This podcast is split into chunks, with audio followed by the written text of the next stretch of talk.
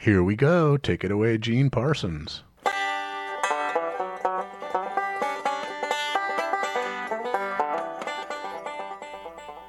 Hi, welcome to the Trail Stewards Radio Hour for March 2022. I'm Paul Schulman. And I'm Chad Swimmer.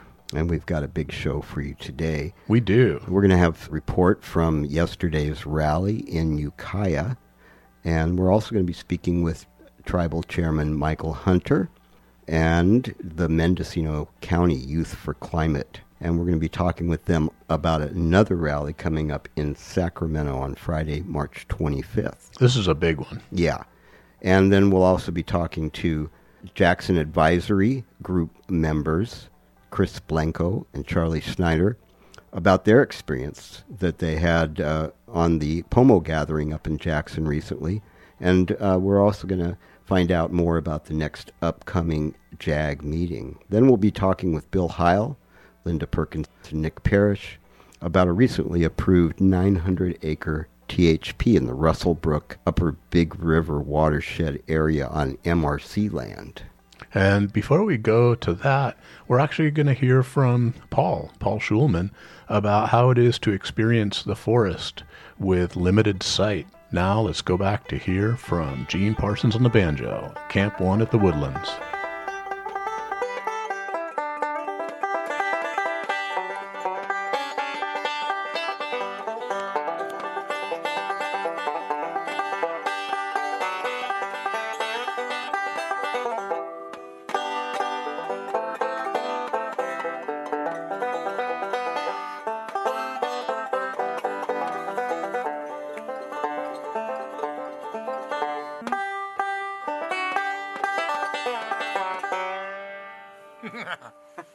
We're going to start today's show on a little bit of a different note.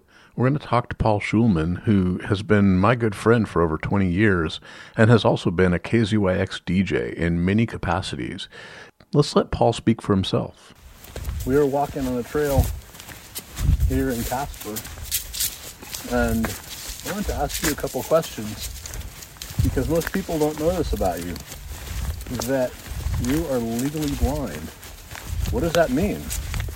Well, in my case, um, I've been sight impaired for, well, I was diagnosed in 91, 1991, with a condition called retinitis pigmentosa, which is a degeneration of the rods on your retina. You know how you have rods and cones, and the rods are the receptors that, uh, in simple terms, uh, they they are the receptors for um, peripheral vision and and night vision. And so that's when I, I started losing my ability to drive at night, and pretty soon I couldn't see well enough to drive at all. I haven't driven since 1998, actually.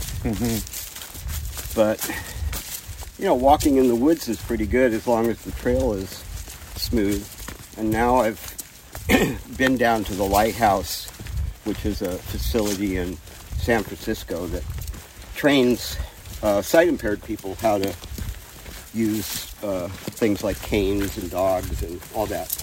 And so uh, I got this cane. It's very lightweight and it's got a big ball on the end so it doesn't get hung up on things. I asked them, I said, you know, I live, I hardly live near any pavement, so I need, I need a tip that'll work off road. And sure enough, they had one. So great. So you're walking behind me right now. Yeah. What can you see?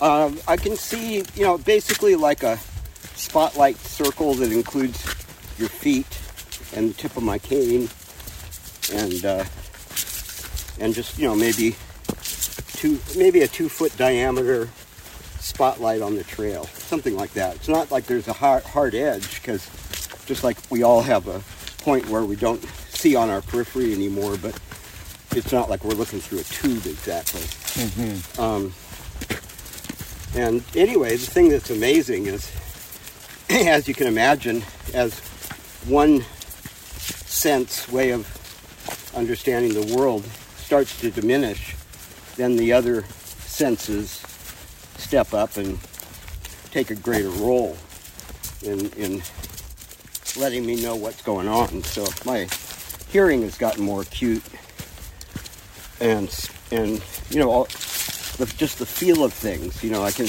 I can feel very small things under my feet. So if we were to stop right now, Yeah. stop and, and just experience.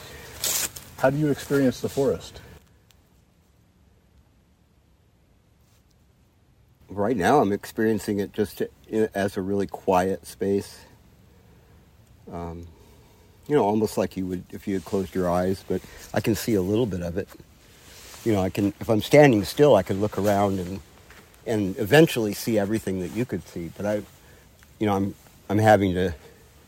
It would be like as if it was nighttime and you had a flashlight, and you were just having to put your your story together with all the pieces that the beam showed to you, mm-hmm. right?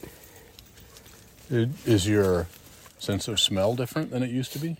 It's good. I mean, uh, I've always had a good sense of smell, and I think I'm more aware of it now.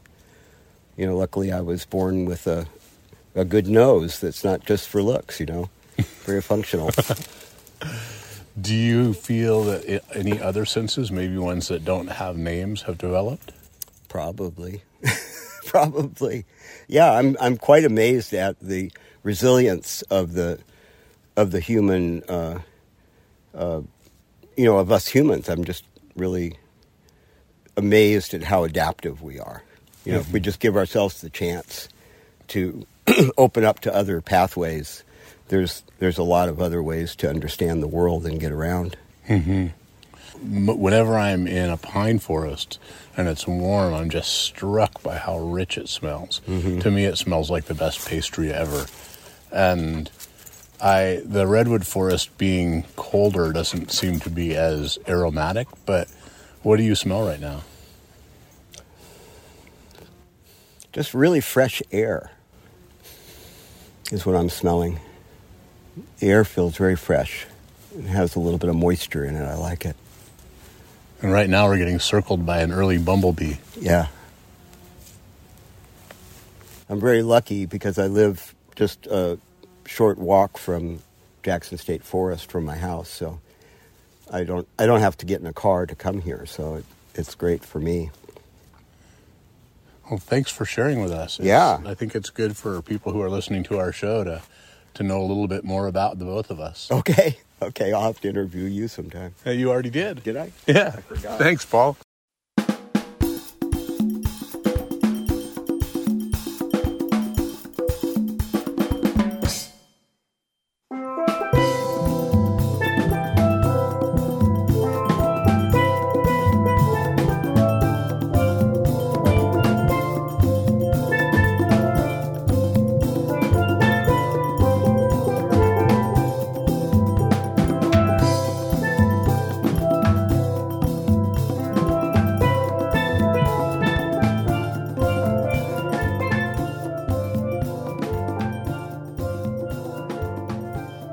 Paul Schulman on Congas with Kevin and the Coconuts. You are listening to the Trail Stewards Radio Hour on KZYX NZ with Chad Swimmer and Paul Schulman. Before we get into the bulk of the show, we want to address a couple issues that people have brought up to us. So one thing that a lot of people keep saying is is that why are we trying so hard to change Jackson? That Jackson is just an example of really good forestry. And what do you think about that, Paul? Well, it it would seem like that is the case if you compare uh, what the Jackson uh, Demonstration State Forest looks like from satellite compared to a lot of the private timberlands that surround it.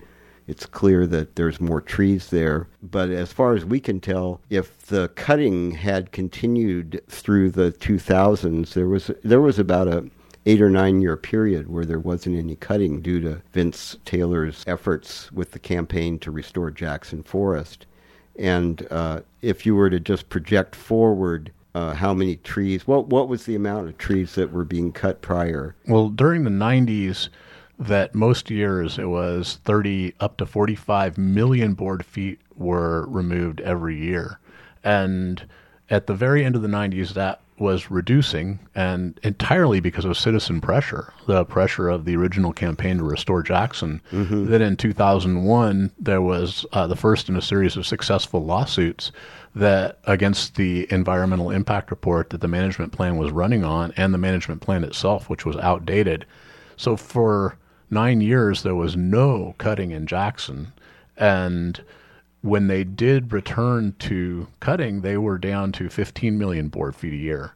So if you were to project from the level of cutting in the 90s up until the present, if there had been no citizen pressure, there would have been at the minimum 500 million more board feet harvested from this 78 square mile forest. Mm-hmm.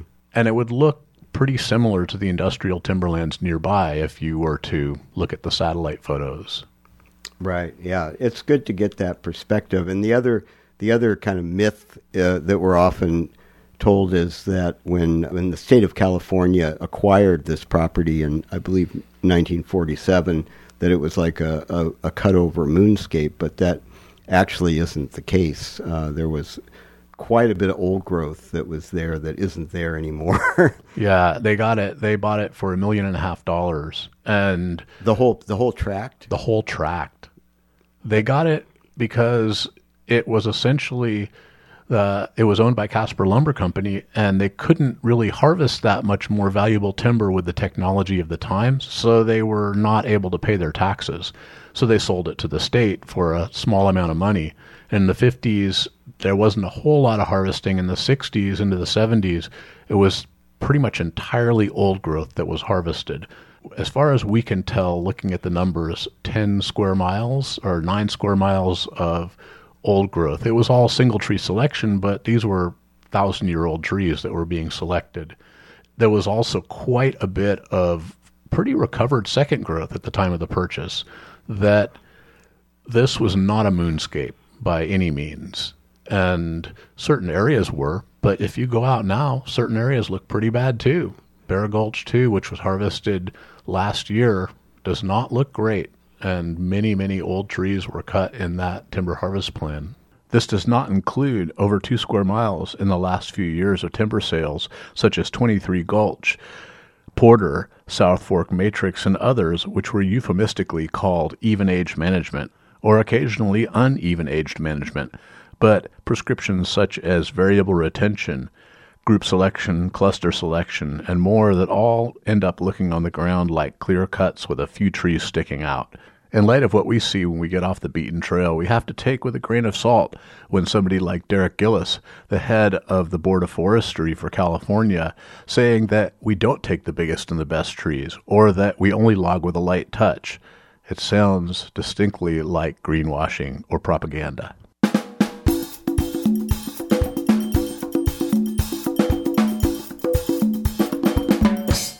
Now we're going to go to yesterday's Save Our Pomo Homeland rally at Alex Thomas Plaza in Ukiah, one of a series of momentous and inspiring events put on by the Coyote Valley Band of Pomo tribal chairman Michael Hunter with the support of the Coalition to Save Jackson. About 200 people were present, first for speakers and pomo dance and music, then to present a stack of over 3,000 signatures in support of tribal co management to State Senator Mike McGuire, Assembly Member Jim Wood, and Congressman Jared Huffman. The Mendocino Trail Stewards Associate Director Genevieve Mullins was there and brings us these sounds and voices. We start with her speaking with Michael Hunter. How did you feel about the rally in Ukiah today? I think the rally in Ukiah was special. I think it's the first time that we had the opportunity to bring our coastal support inland and then see the inland support that we had for our coastal supporters. So it was a good mix. We had some good diversity out there, some cultural diversity. It was special. We've had some Native American elders that haven't stood together and sang songs together for years, maybe a decade to see him on the same stage singing again was a true blessing. And I think that the environment is the one cause, you know, it's our Mother Earth. It's the one that that we could all agree on that we have to stop hurting for many reasons. Not only just our cultural sacred sites, but just many, many reasons. Like we can't continue just to cut down our resources and export them for money. We have to change our mindset. And I think today is putting this county on notice, putting Senator McGuire, Assemblyman Wood, Congressman Huffman on notice that we are moving forward with or without them. We'd like to have them on our team, but we're moving forward with or without them. So I feel good. I feel empowered. I think our people are speaking loud, excited. And what do you want people to know about the rally in Sacramento on March 25th? I think that's our that's our big stage. That's our moment to show how many eyes we have on this issue. So we could prove to our state representatives, including the California Natural Resources Agency Secretary Wade Crowfoot. I think these people want to do the right thing. It's just we have to show them that we that doing the right thing is actually in support of them. If we could get, you know, 500 people there to show that hey, these 500 people will show up for you. We'll stand with you. We want to show you that it's actually a popular it's actually a popular issue to take on. You know, that's what we're trying to show them. We have to open their eyes. We have to let them see it because I think we are the majority. Now, we have to prove it. We had a good start in Ukiah. Now we have to take that same momentum and take it over to Sacramento to the Capitol on the 25th, 1 p.m. Coyote Valley Band of Pomo Tribal Chairman Michael Hunter. The date Michael was speaking about is March 25th at 1 p.m., and we'll have more information about that later. Next, Genevieve spoke with Michael Hunter's sister Melinda. Something to believe in, you know? It's just another movement, like, not just for the fun of it, right? It was like, I think the world needs things to believe in, you know, and whenever we can come together for the common goal, the common main, you know, and it kind of, that's the hopeful part that carries over into everything else. At that, especially after these few years, nobody together, and all of a sudden everybody can come together and for something good, you know, so. You don't remember, but a long time ago, these guys' ages, big movements, you know, years ago. The Redwood Summers. movement. I mean, way back when the women's marches, civil rights all stuff movements, you know. All right, yeah. Wow, man. So it's the- amazing how many people had the same common goal. you know? And and what the power Yeah. wh- when we come together. Yeah, I so- mean, it's so it's kind I'm of. getting goosebumps just thinking about it. I mean, we don't want all this destruction happening and stuff, but sometimes you need something to bring people together. Yeah. I mean, and So if you look at it that way, I guess you know. Yeah. There you go. Thank you. Thank you. Next, Genevieve spoke with Edwina Lincoln, tribal elder and activist of the Round Valley Pomo. I think it's um, pretty amazing. You know, I I believe in um, traditional, spiritually, the connection of Mother Earth and our ancestors and our people, and the roots of the plants and the trees, and that gives everything life. That's why we're here today, and we continue to have that life. And I think it's the most beautiful thing ever. It's not our first battle, you know. So, you know, as long as we know in our other battles that we won, we're that connection of who we were. We're the people of the land, and I was always taught that we don't own the land, but we're the landlords of the land, and it's our responsibility to take care of that that land. Thank you. Uh huh. Yeah. Thank you. Polly Girvin, appointed tribal representative for the Coyote Valley Band of Pomo to the state of California and longtime forest and human rights activist. What did you think about today's rally? Well, it was lovely for me. I've been on the front lines for tribal sovereignty and the woods and the forest for about 28 years. So in the crowd were so many friends and so many, and sometimes the unsung heroes are the people who are on the front lines, the people who wake up at three to get to the logging, uh, you know, block the logging trucks at four in the morning. And I, I got a chance to thank each and every one of them. And I just sincerely thank from the bottom of my heart the, the citizenry that has been so courageous. And um, I just really am proud of everybody. I'm proud of the tribe. I'm proud of the people on the front lines, and and I'm really hopeful that a big parad- a big huge shift in, in consciousness and social justice and environmental consciousness is happening right now. I mean, I was with friends who go back to Wounded Knee in the American Indian movement. I was with friends who I was with in uh, Enchanted Meadow, Albion Nation Uprising. I mean, we've been at it, some of us, forever. I mean, for most of our adult lives. and then to see their children and their grandchildren with them gave me so much hope. It filled my heart with joy. Actually, it, it filled my heart with gratitude. And I think a movement needs that for each other. Each and every one of us. We all have, we've come at them from every angle. And I just, it's like a dream come true. It's like a dream come true. 30 years of trying to promote tribal sovereignty, trying to promote forest protection. Uh, I'm amazed at what happened here today. Uh, uh, and it, it is lovely. And the people here, truly lovely people. And united by a bond, bond of friendship and courage. And um, I think we're going to, we're doing a healing here for each and every one of us. And as long as we keep the love for each other and for Mother Earth in our hearts, we will win because we will shine past the timber industry and their destructive tendencies and their just for profit worldview. Um, we're shining for justice, we're shining for love, and I think mark my words, I said from day one when the tribes of the environmental movement got together, I remember being at a trail stewards meeting. I said, if we can do this blend, if we can merge these powers, we will win. And I truly think we, we're going to. I truly think we're going to. Next, Genevieve spoke with Ui Wesley, Native Hawaiian forest and indigenous rights activist, farmer, gardener, and fantastic musician. What did you think about today's rally? Wow. Today's rally was just, oh, what's the best way to describe it? Today's rally was like the most beautiful sunset.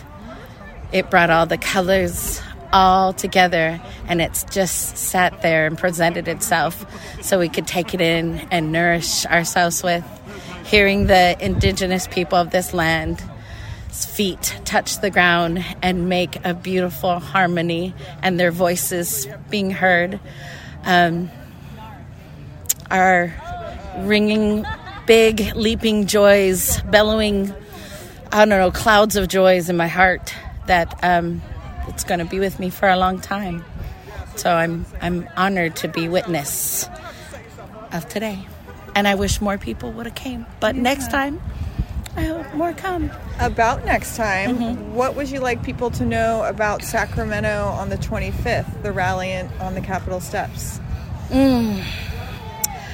I would like folks to know that it is time. It is time for everyone to come and gather. We need to amplify the voices and the call of not only the people, not only the trees, but of Mama Earth we all need to come together and amplify it very loudly that she needs us to stand up and speak the truth of what's really happening and what's happening to the land. And we cannot, we're not going to be able to grow food. We're not going to be able to have a land to live and breathe on and have clean water on if we don't wake up and do something now. And, you know, we're already kind of late. But if we hurry, maybe we could at least just do something. So I think everybody just needs to show up. Yes. Megan Wolf from SURJ, standing up for racial justice. I thought we had a really good turnout, and it was really awesome to have all the, the tribes here, and a lot of people were signing the petition. We got at least 2,000 signatures, I think. I was here running the table for SURJ, which is uh, showing up for racial justice in uh, Mendocino County yeah, there's a lot of energy and hope that the politicians hear us and do something. And what do you want people to know about Sacramento on the 25th? That they should all come join us on the Capitol steps, West Steps, March 25th, 1 to 4. Come join us. Power in numbers. Power to. Good. Youth activist River. So, River, how do you feel about saving the forest? Forest Trees are for climbing. Not for cutting, right? Mm-hmm. Absolutely. And how many redwood trees do you want to save? All of them. Yeah. How come? Because them bring, them bring air to us. Yeah. They provide the air that our lungs yes. breathe. Yes. If we didn't have trees, we would be not here. Thank you. Marie Jones. Well, what do you want people to know about what's going on in Jackson? Okay, um, so this is an opportunity for Ukiah to kind of show its support for what we're doing over there in Jackson Demonstration State Forest, which is 5% of Mendocino County. So uh, we just encourage everybody to come uh, on the 25th of March to Sacramento. There's um, vans coordinated. You don't even have to drive. It'll be fun, and you can meet with your legislators and ask to help save this forest. You can put your voice to the process instead of sitting back and supporting silently. That's what I like to say. right on. Paul Katzeff, founder of the Thanksgiving Coffee Company and longtime activist. What do you want people to know about today, about I want Jackson people State to know Forest? that this is a, a, a momentous occasion, bringing together the hippies of the 70s with the Native Americans who have been here for 50 years and longer, but we never got together. And, and there's something about how, how it started. I remember Chad giving me a little call and um, saying, "Hey, would you support this? What do you think of this?" And he was just the exact right person to bring together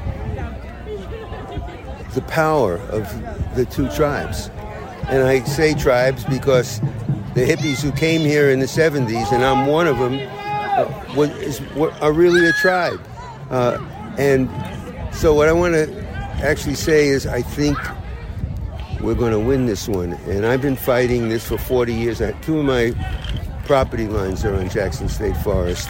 And we started fighting Georgia Pacific 40 years ago, and then Louisiana Pacific, and then Cal Fire. And now we have a chance to see that forest heal and rest. And I'm just so e- really excited. I'm going to make myself cry. Thank you, Paul. And speaking for myself, Chad Swimmer, I may not have been the perfect person to bring these three tribes, if you include my Jewish tribe, together. I just happen to be the person who is in the right place at the right time.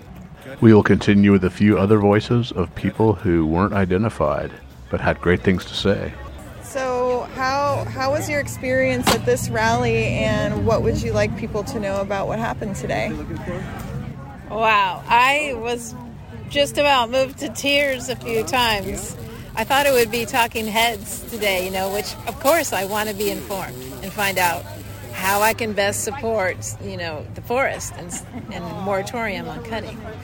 But instead, it was Pomo Culture Day, massive dances, and I was my heart is filled.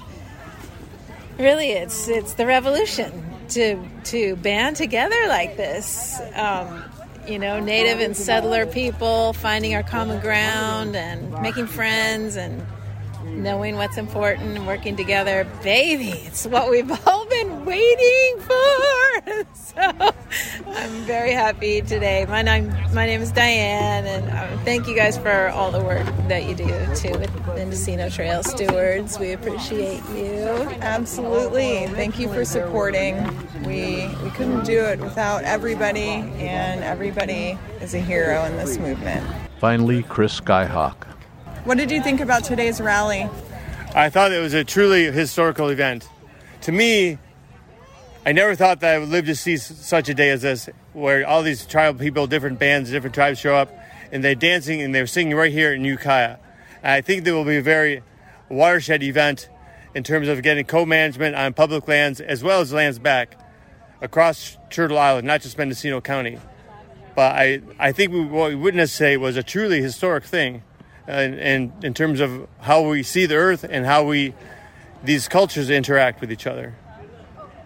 I'm, I'm super glad that so many people were here. It was lovely to see to see First Nations people dancing to mostly European American audience, and you could just feel so much cultural healing happening as it was going on. It was incredible. Right on. And um, how do you feel about what's this summer coming ahead? Well, I just think we need to keep the momentum up. Obviously, we're making some headway with Sacramento, and we need to do. We need to keep doing that.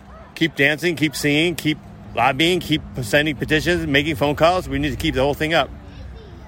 we have a lot of momentum, and if we keep that momentum going, I think that we'll do well. What's your vision for Jack for the Jackson State Forest? Oh, give it back.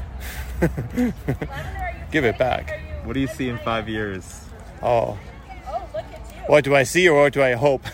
what are we making happen?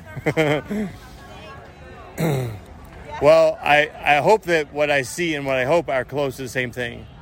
What I hope for is that we do get tribal co-management, if not outright land back, and that people everywhere start to see, start to recognize that we have a living relationship with Earth. Whether you're white, whether you're red, whether you're brown, black, green, purple, whatever, we have a living. We're human beings that have a living relationship with this Earth, and that's one of the things that I think is is lovely about everything we're doing. Trail stewards, uh, the Pomo peoples, we're waking back up to that we are children of this Earth. I think we're waking back up.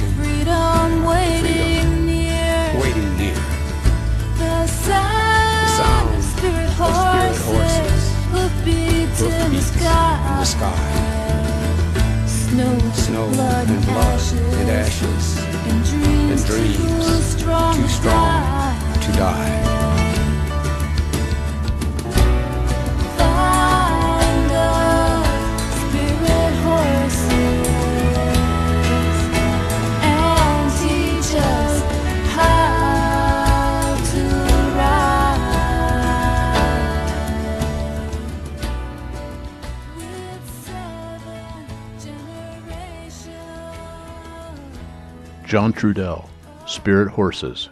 You are listening to the Trail Stewards Radio Hour on KZYXMC with Paul Schulman and Chad Swimmer.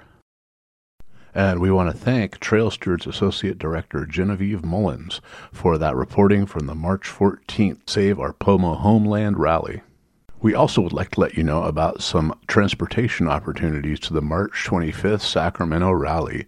Paul, tell me about this uh, effort that you and Andy Wellspring have gotten together to have some transportation available to Sacramento for people. Yeah, we're really trying to encourage as many people as possible to join us at this rally on March 25th down in Sacramento. We really want to make a big showing.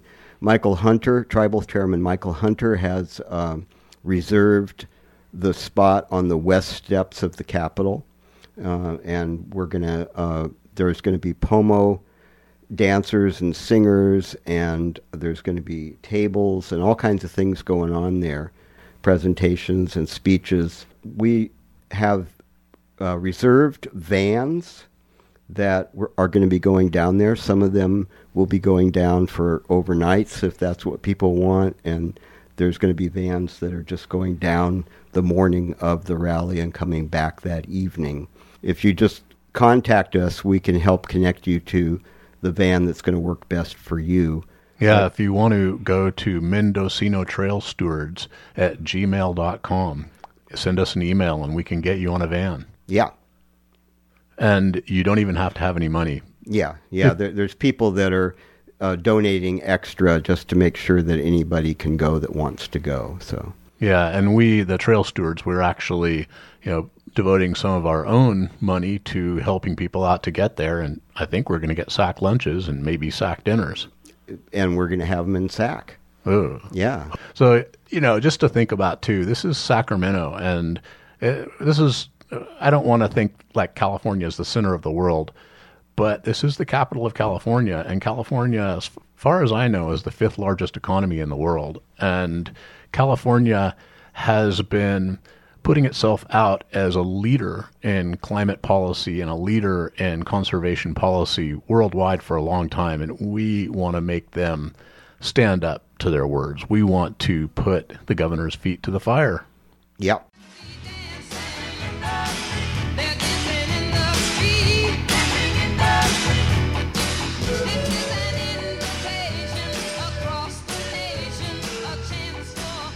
Has a little bit of Martha and the Vandellas, some classic Motown for you, because we are hoping to be dancing in the streets in Sacramento on March 25th. Also, want to let you know that we have now a date. Save this date, June 11th, the Caspar Forest Fest, second annual. If you were there last time, you know it was a lot of fun, and we are hoping to have some great music and some great speakers and great food and really good camaraderie. So put it on your calendar, June 11th. And you are listening to the Trail Stewards Radio Hour on KZYXNZ. A couple of months back, we had a conversation with two members of the Jackson Advisory Group, Chris Blencowe and Charlie Schneider. Chris is an independent registered professional forester who primarily does single tree selection plans for non industrial timberlands. And Charlie Schneider is the North Coast coordinator for Trout Unlimited. We're bringing them on the show again this month to talk about the upcoming Jackson Advisory Group meeting. Welcome back, Charlie Schneider and Chris Blencowe. Thanks for joining us. How are you guys doing today? Good. Thanks for having us. Yeah, thanks, Chad. Thanks, Paul. Appreciate You it. bet. Yeah, thank you. So, you guys, you were both the only JAG members who attended any of the POMO gatherings last month. Uh, what convinced you to go, and what were your impressions? Can we start with Chris? Yeah, I I made it to this meeting. It was really just a, a function of my schedule, personal schedule, and and it was this is the one that uh, worked for for me. I definitely had wanted to go and, and set the intention on going, and and I got to go to the final one, which I think was was good. I, my my understanding was there was a lot of a lot of folks, uh, good turnout for all of them, and and maybe this one it was slightly off. It was on a Monday morning, and I think it was potentially a chance for some some more one-on-one dialogue with folks. Um, so I appreciate that. I wanted to go to kind of really round out my uh, experience and uh, exposure to you know all the folks uh, that are part of this uh, you know conversation about management on Jackson, uh, primarily the the Native American uh, perspective, and really what tribal co-management looks like. This is a, a term, a concept that is has been discussed a lot lately, and I don't know if if anyone really knows what that actually looks like. You know, in terms of implementation, um, I, I don't know of any co-management uh, on on timberlands. Uh, I'm not aware of any, and I don't think that the, the local tribes have been part of that. So, trying to get a better understanding of, of what people's perspectives, certainly from the Native American perspective, what that what that might look like or feel like. Mm-hmm. Charlie, would you like to add to that? Yeah, I mean, I would just echo what Chris said. You know, it's really just, uh, you know, I emailed Chairman Hunter, you know, just asking to chat with him and, and gain his perspective, and he in, invited me to come to one of the meetings. So, you know, both there on, because he said to come, and I wanted to to talk one on one with him, which we were able to do, which was great. And then, yeah, just to hear to hear that perspective. And I mean, you guys know I've been reaching out to Trail Stewards folks and, um, you know, other people in sort of the the broader coalition to just uh, just to have those conversations and uh, see if I can better understand what what folks are looking for in you know future management of the forest. Mm-hmm. Well, it seems like a year ago you you had mentioned to me that you were advocating for a person on the JAG that um, had traditional ecological knowledge. Yeah, we we uh, I mean there, there's nothing in the uh, the JAG charter that would have precluded that, but we did pass a motion to specifically advertise for that position, which which we did and, and is now in the JAG charter, and we'll be getting a new uh, traditional eco- ecological knowledge person on the JAG um, starting, I believe, at our next meeting. That's great. Hey, um, what do you guys think about how the JAG can offer something to the tribes? What What do you think the JAG could possibly do that would help that out? Yeah, I mean, ultimately, the the government to government consultations happen, you know, above the JAG level, right? It's you know we're not involved, and it's it's really a separate process between you know the state and the tribe.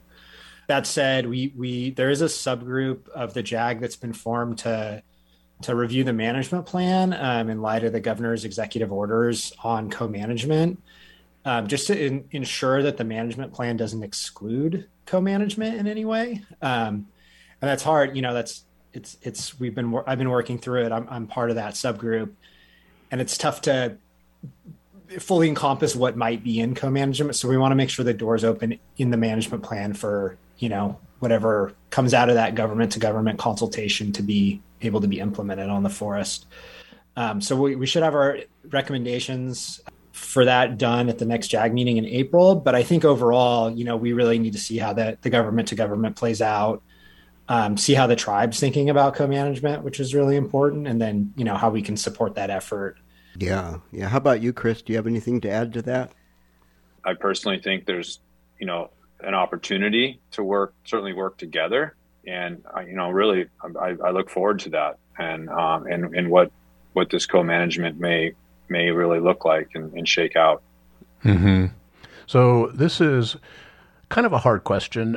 Two days before the the gathering where you were present, that um, there was a, a Cal Fire walk of the Caspar 500 Timber Harvest Plan, and the Jackson Advisory Group chair George Hollister stated on the record that um, Cal Fire staff or JDSF doesn't always listen to your recommendations, and following on that, one person at the tribal gathering asked you that if this is true, why don't you all just quit in mass and protest? And um, what do you think about that?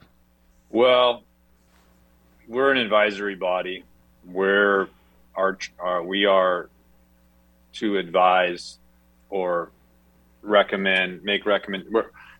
The JAG is intended to to review timber harvest plans to see if they're in conformance with the the management plan.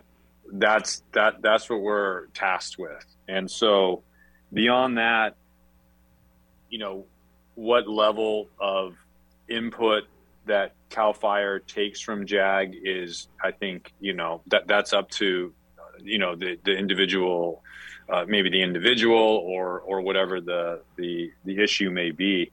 They're not obligated to to do what the JAG says. I mean, we don't have that power. That's not our that's not what we're there for. You know, we can make recommendations, we can um, submit feedback, they can ask questions of us, and we can contribute our our input. But we're not running we're not running the show out there. You know, I think Charlie can also, you know, go ahead, Charlie. Why don't you add to that?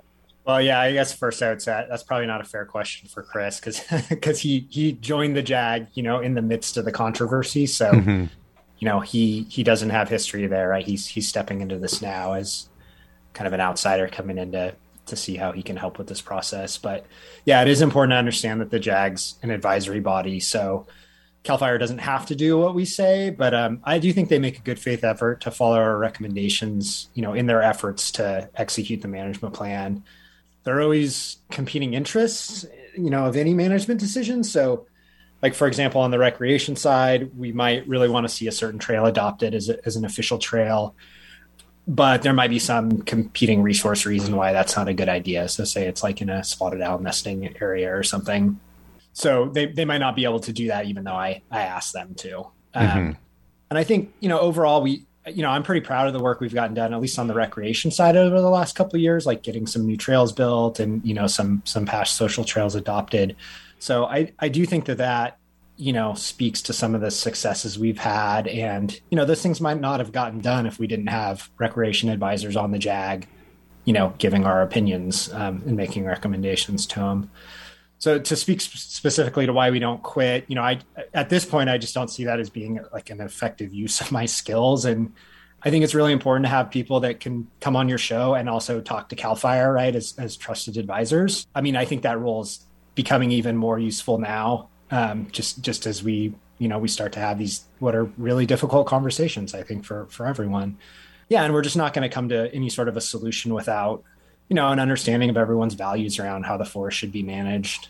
Yeah and I, you know for me personally like a lot of my background in education is around this sort of work so i feel maybe better equipped than most to you know to kind of set my own personal values aside and you really try to understand everyone else's and then you know convey those to you know interested parties hmm Well, it seems like since all this controversy has arisen in the last year and a half, two years, that Kevin Conway, the state forest program manager, at least you've been saying that he is trying to expand the JAG's role in representing the public. Do you feel that this is really a sincere effort?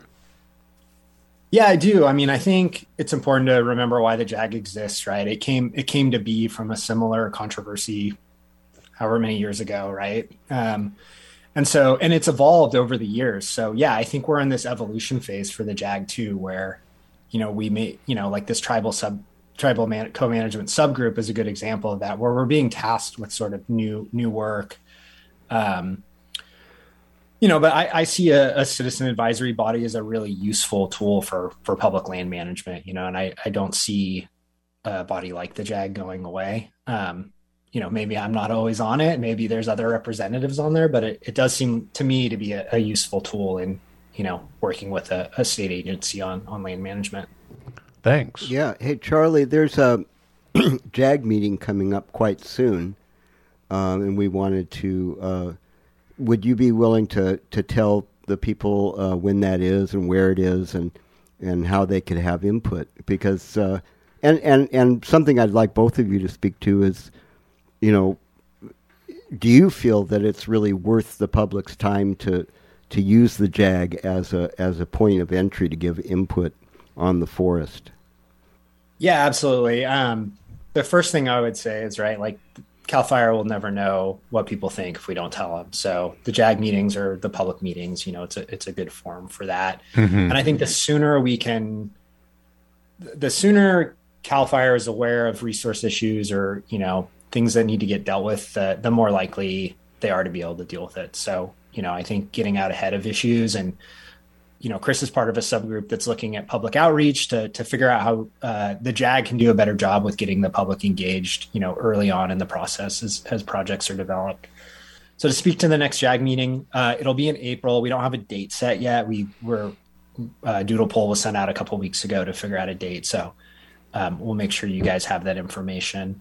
I think everyone knows by now that the the the Board of Forestry won't be offering any new timber sales in Jackson this year, so Yeah. we won't be approving any THPs in this meeting. And so I think the topics, uh, you know, we're going to introduce our three new JAG members. We're going to talk about a letter um, on post logging aesthetics. We're going to talk about the option A and red tail, um, which is a letter that Epic sent to Cal Fire and something I wanted to bring up and you know just have a public discussion around. We're going to have reports from the tribal subgroup and that public outreach subgroup that Chris is a part of that I mentioned earlier.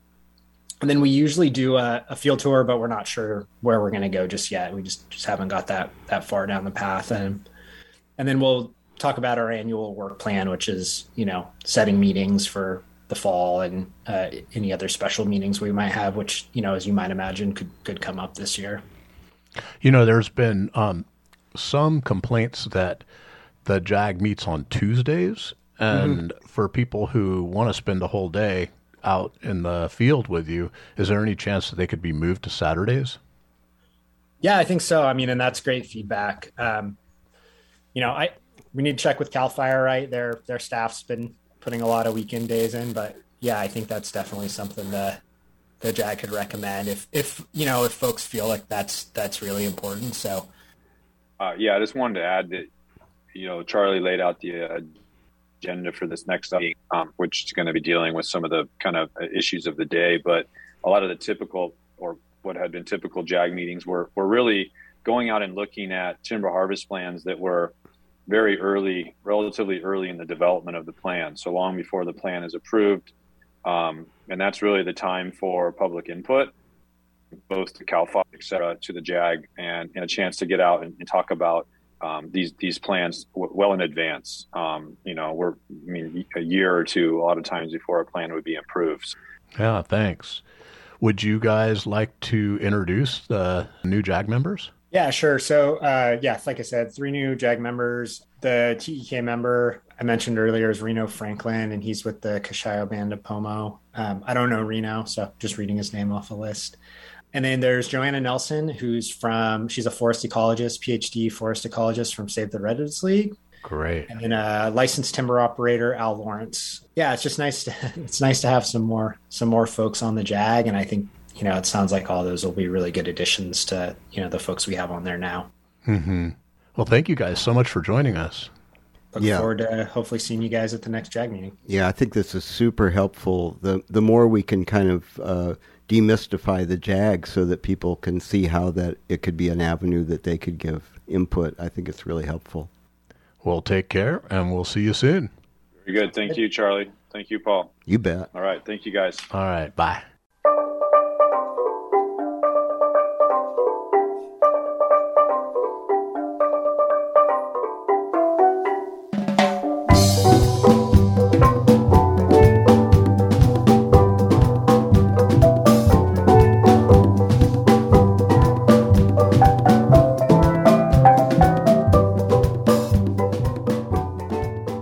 More of Kevin and the Coconuts with Paul Schulman on Congos.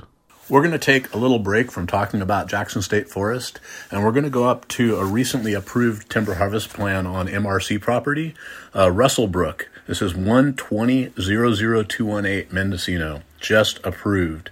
Uh, I'm talking to Nick Parrish, retired crew foreman for Schuster's Logging. Nick, you have told me in the past that this Russell Brook means a lot to you, and I'm curious why you say that. Well, it uh, encompasses a timber type that is essentially gone now. Uh, it's uh, and it's the kind of the last stand of this type of timber left in Mendocino County. And you had worked out there in the 80s? Uh, yeah, 80s and 90s, uh, last century.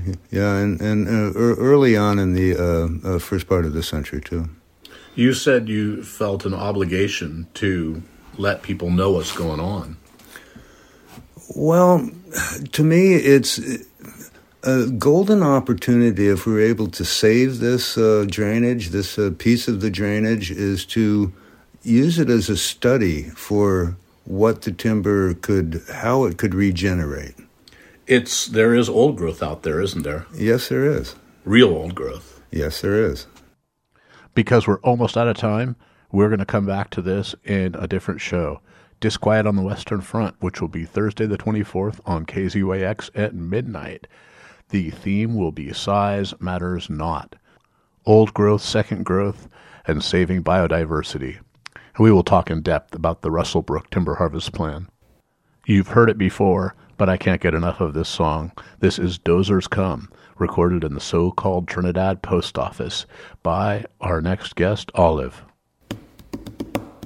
When the dozers come after agencies approve and the contractors assign, when the company moves in, then we go to the front lines. When the dozers come. For the letters have been read, but the agencies ignore the certifiers are greenwashed, just an excuse to clear cut more when the dozers come. And we haven't many pennies, but we've hearts within our chests. And if you wanna cut this forest down, you'll be cutting us as well when the dozers come. Before we sign off for the night, let's go up north to the Mattole to get an update from the Redwood Forest Defense and the Tree Sitters Union Local 707. This is an update from Forest Defense on the Lost Coast and in the Mattole watershed. All winter, we've been active in the woods every day, shutting down logging work by PG&E contractors along Mattole Road in Humboldt Redwood State Park. And a long month ago, that cutting started to slow down, but we know the arborist crews could come back in full force anytime, so we're staying vigilant. At the same time, the neighboring Rainbow Ridge and the headwaters of the Mattole and Bear Rivers are threatened by two new timber harvest plans filed by Humboldt Redwood Company. And both of these plans call for logging within forests with a lot of beautiful residual old growth trees. And both of the plans also call for herbicide use, killing of native hardwoods, which are food species for people and for wildlife. So we're really concerned about these plans. There was a, a plethora of public comments in opposition to both of them, and um, yeah, we're real scared that that Humboldt Redwood Company is going to start logging out there this year. We're seeing a lot of company traffic. Um, the road building contractors haven't been out yet, but um, we're getting ready. So we're having an action camp that's coming up starting on the 20th, and if anyone would like to come up from Mendocino or from farther afield, please contact us. We'd love to connect, build skills here, come to to support here, or to to bring back skills to to where you live. You can reach out to us at forestaction at riseup.net.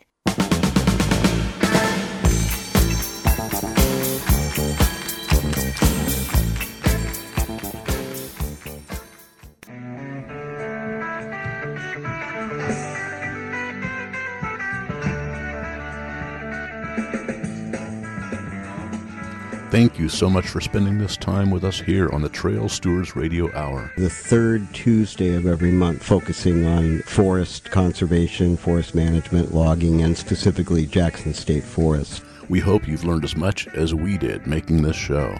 To hear past editions, go to www.mendocinotrailstewards.org the Media Links page, where you will find all past episodes archived. You can also listen on kzyx.org archive slash jukebox, or even better, get the KZYX Public Affairs app wherever you get your podcasts. With this convenient click, you can hear any of the many great shows put on entirely by volunteers on KZYX, listener supported public radio from Mendocino County. We would like to thank all the people who took part in this show and all the people who are out there trying so hard to change the management of this gem of a forest. In the words of Robin Wall Kimmerer, author of Braiding Sweetgrass, also mother, scientist, decorated professor, practitioner of traditional ecological knowledge, and enrolled member of the Citizen Potawatomi Nation, what we do here matters. Everybody lives downstream. The views and opinions expressed here on the Trail Stewards Radio Hour represent only the hosts and the guests of this show, not the management or staff of KZYX. I'd like to finish with the words of 12 year old Ravel Gauthier to Governor Newsom. You made a promise to the citizens of California. And if you don't fulfill that promise, being perhaps the one person who has the power to, what kind of politician are you? That is the $50 million question. Thank you for spending the hour with us, and we'll see you next month. The Trail Stewards Radio Hour. This has been a production of Mendocino County Public Broadcasting, KZYX Philo 90.7 FM, KZYZ Willits and Ukiah 91.5 FM, and Fort Bragg at 88.1 FM. You can find more content like this on our website at kzyx.org and consider donating by clicking the red donate button in the upper right corner. Thank you for listening.